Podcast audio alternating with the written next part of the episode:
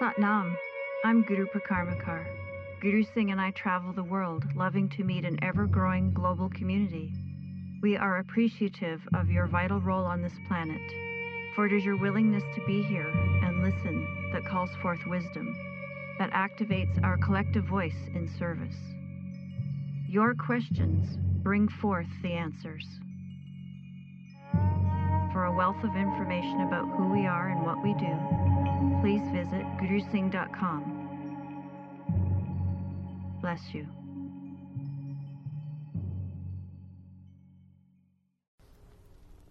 Satnam.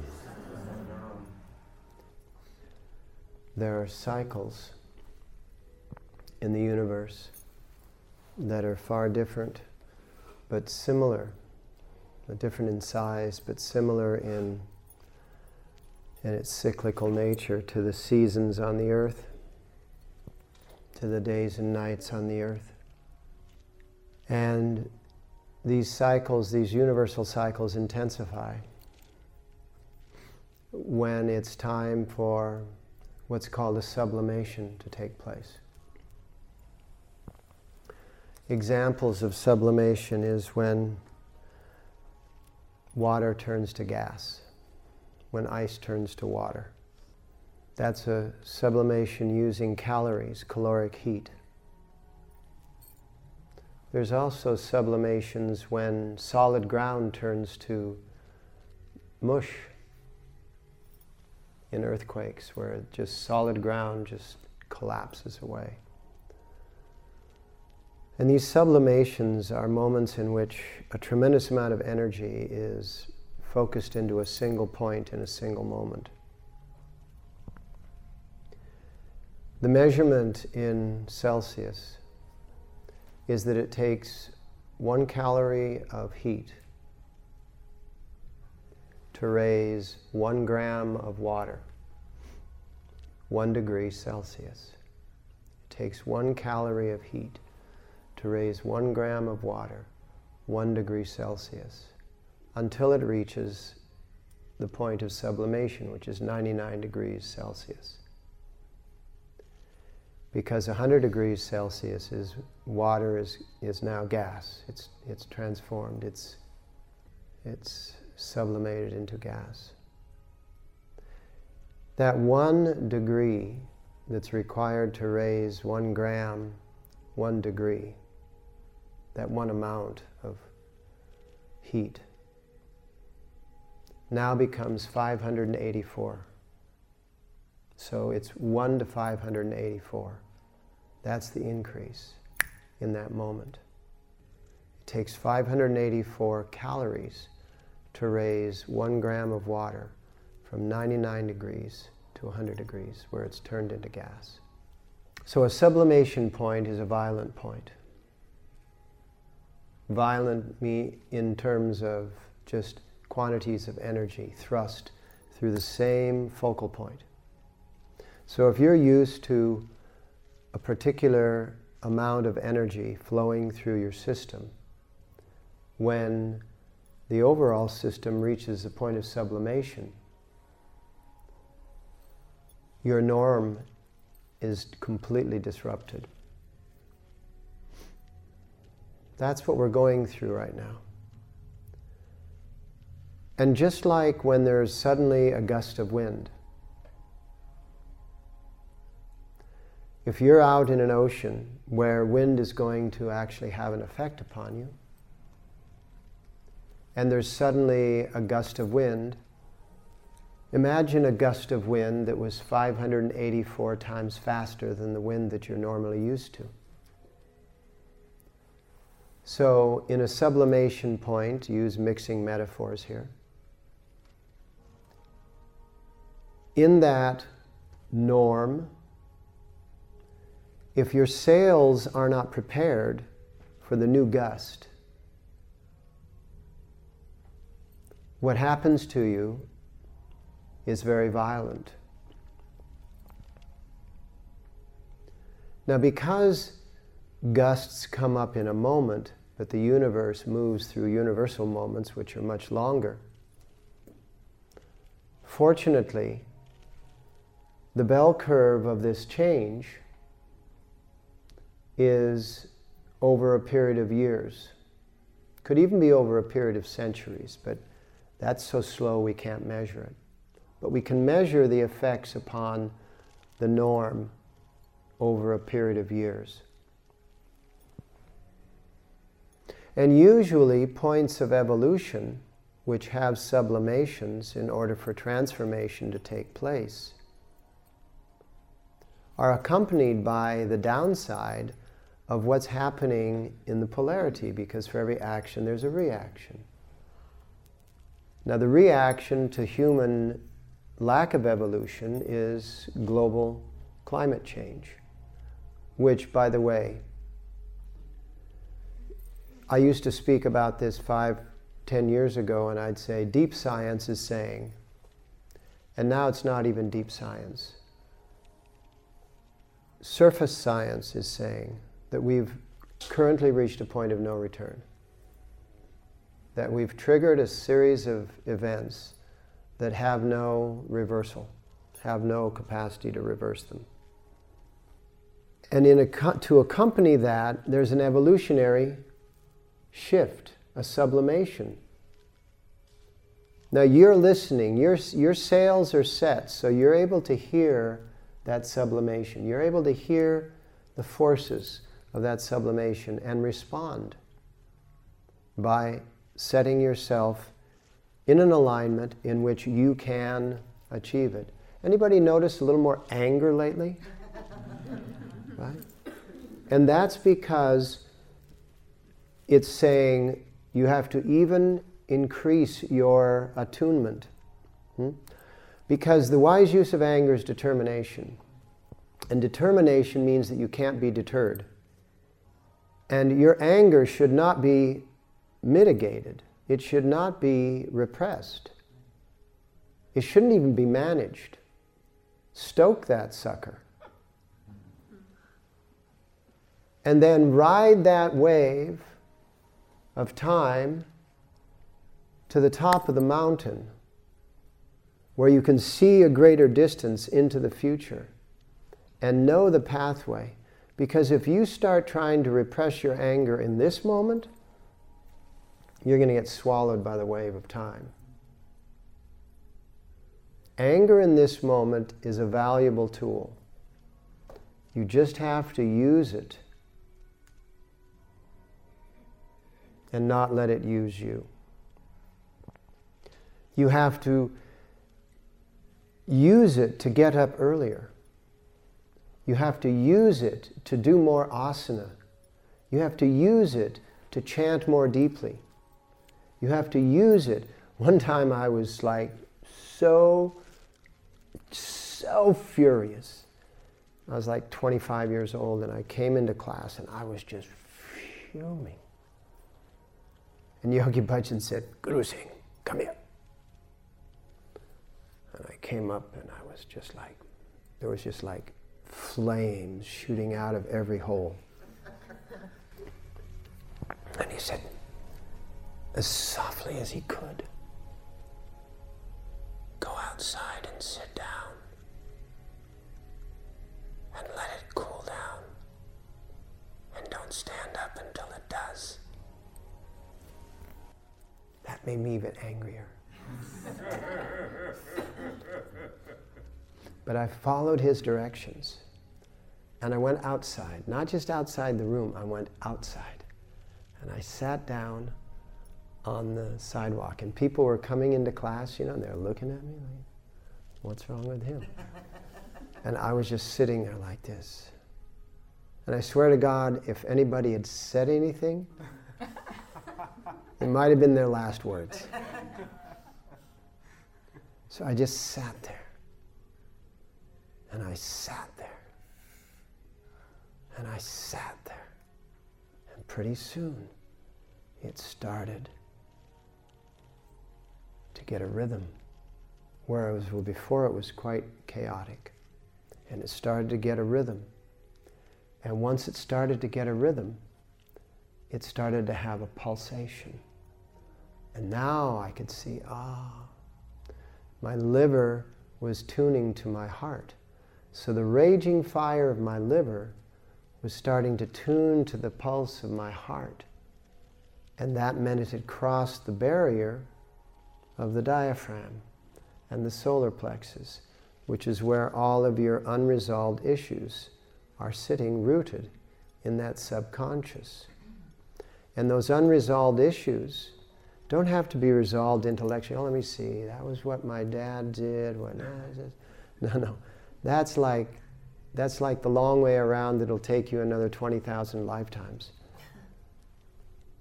What you're doing is you're just flying through space time, right? You're just flying through space time. So all of a sudden, I started to get that synchronicity between my liver rage, or my liver heat, which is translated into rage emotionally, and my heart. So passion into communication. So it was becoming passion, was becoming compassion. And so as that started to bridge, as that started to work itself together, I started to feel like, all right, this is what he was talking about. So I stood up and I walked back into class. And I sat down. And he looked at me across the room and he winked. And there was like a million lifetimes in that wink of information. And after class, he asked me to drive him home. And I knew it was just his way of getting a chance to chat with me.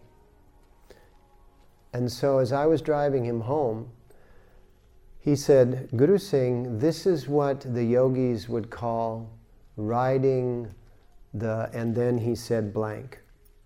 He said, you would fill in the blank depending upon what era you were in. He said, in the earliest, in the earliest, it was riding mythical characters, right? A dragon, and they had other names for it, right? riding the sword of Shiva, you know, whatever it was. It was just all mythology. Then eventually it became riding the wild horse. And if you check your deep meditative resources, you find that every culture that ever had either mythological characters of great speed and capacity or physical characters of great speed and capacity, um, they would say that this practice was to ride that, to ride the, the rogue elephant hmm, in, ancient, in ancient India, and to ride the lion, hmm, to ride the tiger. But what it is, it's riding that rage until that rage is no longer being blocked by your solar plexus. It's no longer being blocked by that unresolved issues that are contained within your emotional body.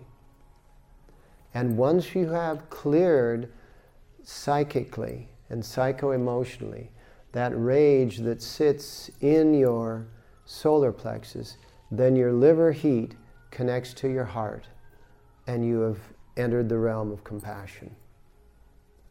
And in that realm of compassion comes all of its relatives Compassion is related to understanding. Compassion and understanding together are related to solution, are related to answer, which is the same as solution. And the way it actually then starts to work in your body is that this anger is now put in, instead of being locked here, and if it's locked here in your liver and it's blocked, if it's locked here and blocked here, locked here in your liver and blocked here, then your body is going to torque. Your body is going to torque in different directions.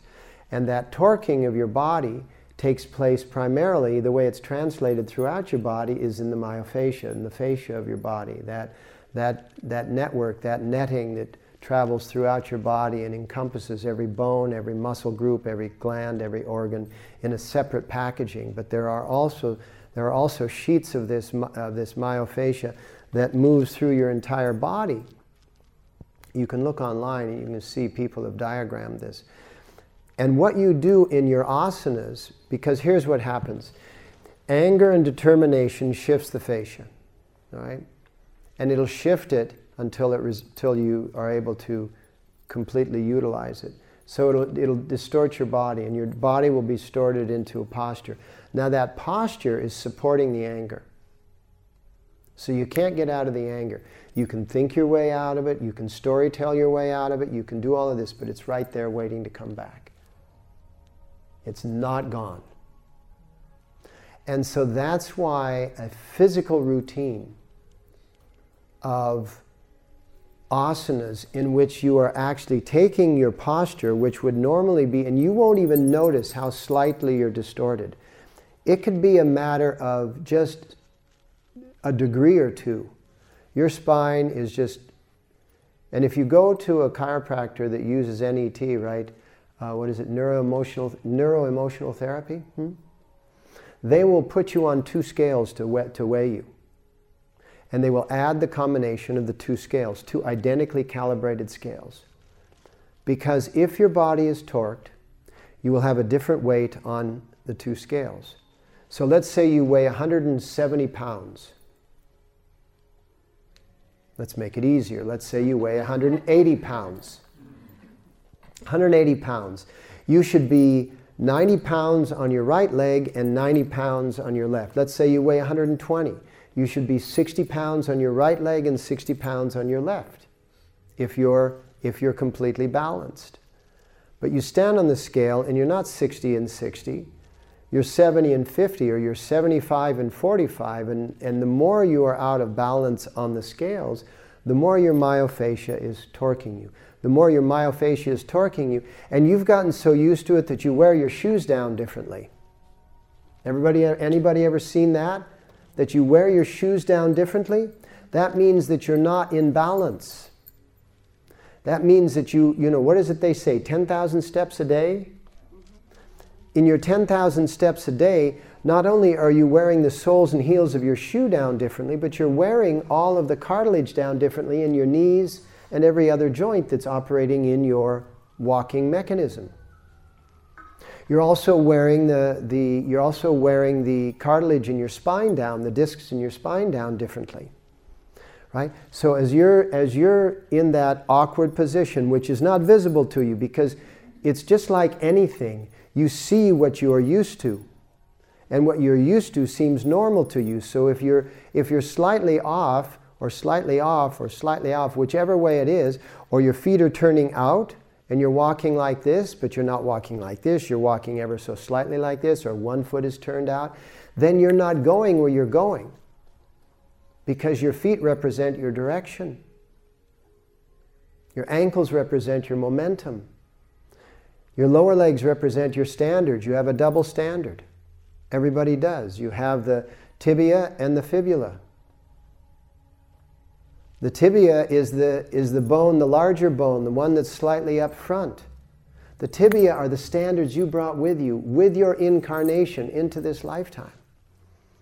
The fibula, the smaller bone, are the standards that are being applied to you by your genetic path, by your ancestry and it will also be mimicked by the people around you. They will pick up on the frequency of your fibula and they're going to impress on you in a slightly lesser degree than your genetic ancestry. And this is how you're, this, you're in this mechanism. How are you going to deal with this mechanism if you're being controlled by all these factors? By having will. Where is the will located? in the heart. You put your heart into what is the heart in Latin and French? It's cor. It's called courage. Courage. You put your courage into it, you put your will into it. And now, this time on earth is being fueled by so much, so much of sublimation energy that everybody is enraged. And those that are tweaking in the way of thinking it's somebody else's fault voted for the winner this time around. And those that are thinking that this is all of our doing and we need to get rid of it and do it together voted for the loser this time around. Now, this time around, it's interesting because the winner in this last event this last political event, is a catastrophic winner. Because all of the progress that we struggled and made over the last few years, you know what they say Rome wasn't built in a day, but it can be destroyed in a day? And how does that make you feel? It makes you feel angry. And that's good because if you're not angry, you're not paying attention. Then what are you going to do with that anger? Because it's pure fuel. And it's massive right now. Which means that we have a massive amount of fuel to create a massive amount of change, to create sublimation. But understand that in this, in this game of forces, what happens, the, the most you can have is equal to the opposition. The most energy you can have is equal to the opposition. What happens if you apply equal to the opposition force to the opposition? What happens? Balance. Yeah. Nothing happens. Nothing happens. And so it's up to us to be really, really, really wise, really intuitive. And so in your rage, bolt, as he said to me, bolt your butt to the floor and sit there until the doors open. And the doors that he is talking about, and the doors that all of the great masters talked about, are the doors of awareness. The doors in which you realize that which has never been realized before. Because if you want to if you want to change what you've always gotten, you can't be doing what you've always done. And it will not be about more capital, although we will use capital. And ultimately, we will be the ones that are controlling capital because that's the outcome. I have seen the future. Because what is capital? What does it say on capital? What does it say? It says trust, doesn't it? And every traditional capital store, which were called banks, were called savings and trust, da da da da trust. If you wanted to put your capital into something because you didn't trust anybody, you put it into a trust. And then if you don't, if you don't believe anybody's going to take care of you while you're still alive, you create what's called a living trust. it's all because you don't trust. What is capital? Capital is a mechanism of trust. I give you a banana. You give me a dollar. You eat the banana. What the am I supposed to do with the dollar? Buy something. But I can only buy something with it if people trust it. So we have just exchanged trust. That's what capital is. And so ultimately, capital will be controlled by the hands of those who are in the most trust. And one thing that Yogi Bhajan said is never say, I don't trust anybody. Always say, I trust so and so to be a thief or I trust so and so to be very benevolent. Because your trust is your awareness, it's not anything else.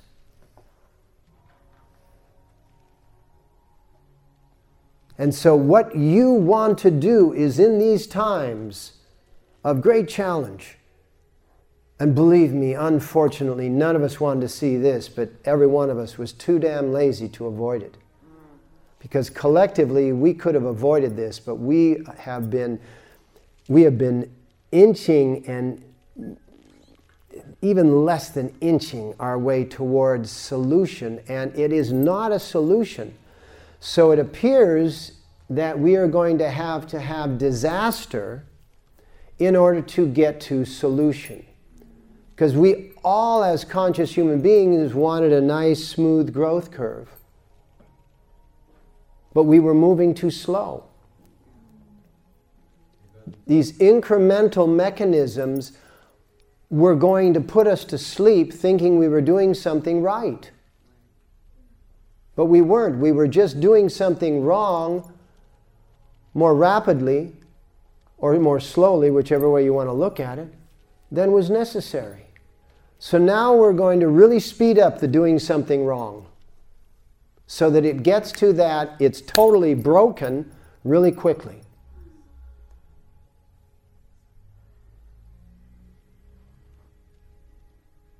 And that's a horrible way. It's like, have you ever gotten woken up and you're like two minutes before the plane, you know, and it's like, yeah, yeah, and you're driving and running, and you're running, trying to get through security, and nobody will move. When we were coming back from India, it was all on the same airline. I have no idea how they figure this one out, but we land after 13 and a half hours in the air, coming over the North Pole. We land in Vancouver at 8:45, and our flight to Los Angeles from Vancouver was at 8, excuse me, at 7:45, and our flight to LA was at 8:25. What is that? That's 40 minutes later. And we had to go from one end of the terminal to the other, and it's a long walk. And then we had to go through security again. Really? We just got on an airplane and flew for 13 and a half hours. We're pretty secure. You want to put us through this again? You know, take off your shoes, get your computer out. And then we had to go through customs. Because U.S., you go through customs in, in Canada, and you. And I kept saying to people in line, I kept saying, "We've got a plane in 13 minutes. We've got a plane in 13 minutes." And they would let us up, you know, one at a time. We got a plane in 13. We've got a plane in 13 minutes. We got a plane in 13 minutes, and they let us up, and they let us up, and they let us up, until we got to U.S. Customs. And then it was, everybody stay exactly where you are in line right? Which is like the U.S. Customs does, you know. It's like so. Anyway, um, as we were coming to the airplane, they were like holding the door open, and then as we got on board the plane, everybody claps on the plane, and it's like, oh, it's like we can finally go. You got here. So this weird little story I just told you is where we're at on Mother Earth. We're in a rush. And in order to have energy for the rush, your liver is super active. So if you're feeling a little angry, thank God. Because please, don't get rid of it. Use it. Channel it. Set your sails because it's universal anger. Let's not try to personify it. It's not God is angry. No, no. It's the universe is torquing. The cosmos is shifting. The need is for sublimation. Light travels as particle, and particle is invisible. And when you observe, it becomes wave because wave is visible. And so light can be everywhere, and information is held in light. And so information, when assembled, becomes idea, becomes concept, becomes cure, becomes answer, becomes solution. Or in chaos, it just becomes more problematic. Hmm? Information. And information is held in light. And when you assemble the parts of light, you assemble the parts of a solution or an answer or a cure or a remedy or a healing but it's invisible until it's observed. So the more light you have the capacity of observing, the more chance you have of achieving a result of solution, cure, healing, whatever that might be. Is that clear? So, what we're doing in this Kriya is we're increasing our ability to absorb light through all the various ways in which the human body absorbs light. Not only absorbs, but observes. Because when you observe it, it is no longer invisible. It's everywhere, but it's invisible. So that's the science in this Kriya. The quote from Yogi Bhajan in this Kriya is The angle of your anger, of the moment, excuse me, of the present moment, the angle of your anger of the present moment is your degree of awareness to the moment your angle of anger of the present moment is your degree of awareness to the moment. Now, anger is translated as an emotion, but what anger really is is just liver heat.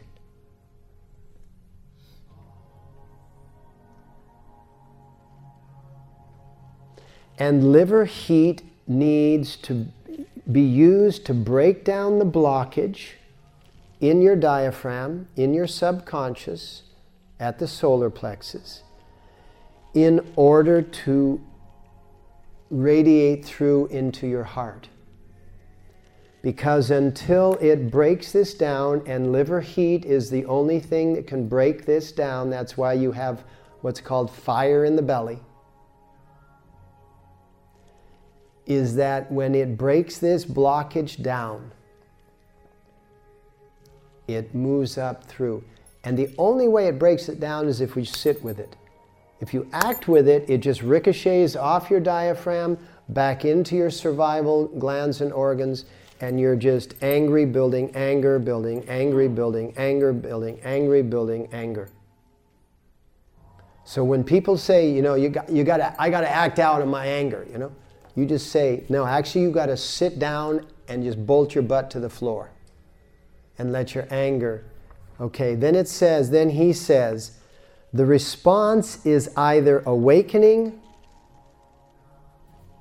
or devastating.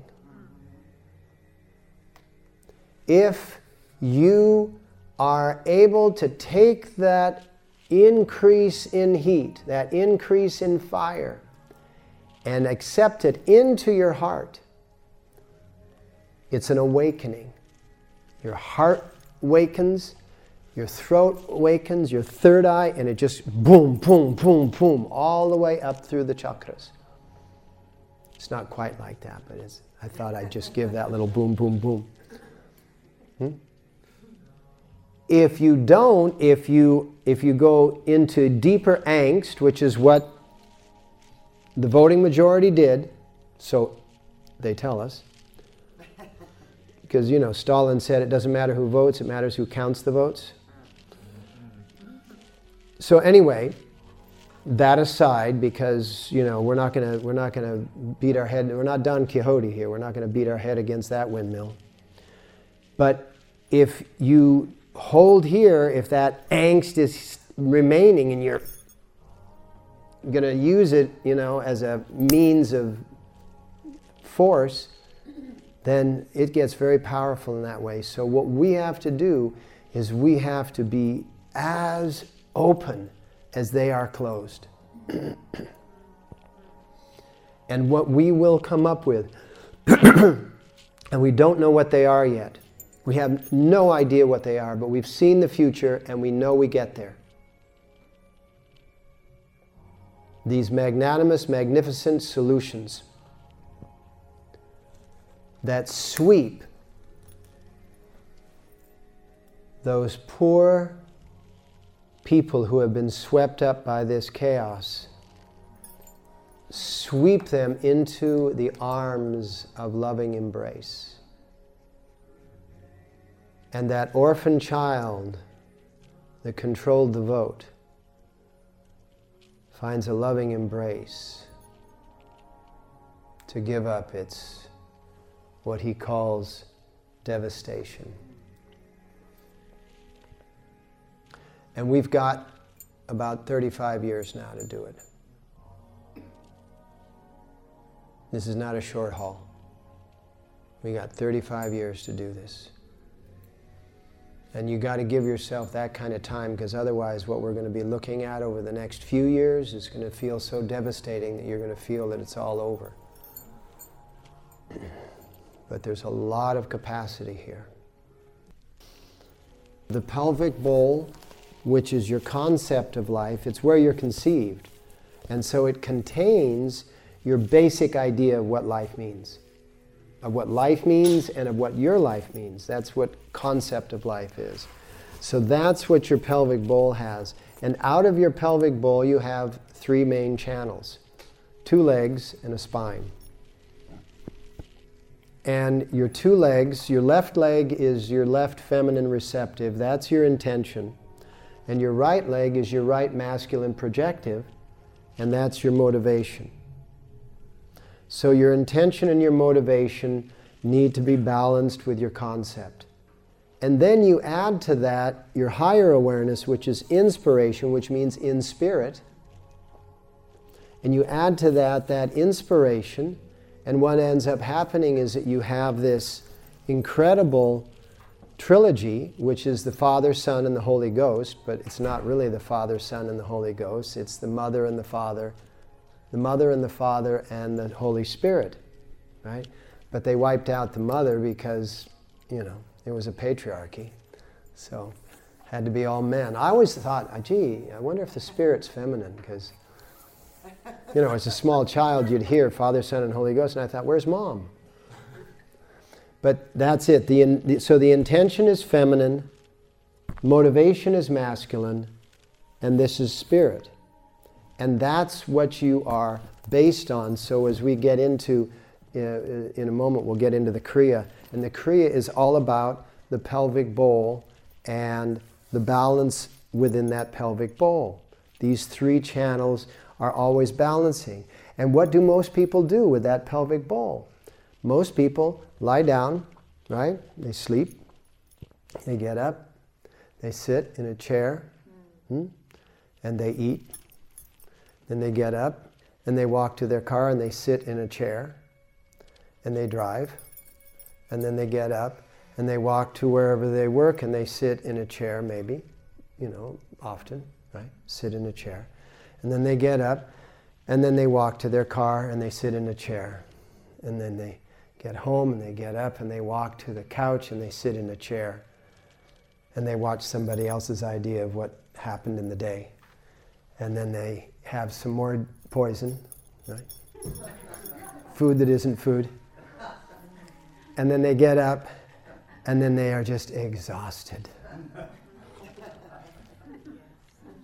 And they go and they lay down.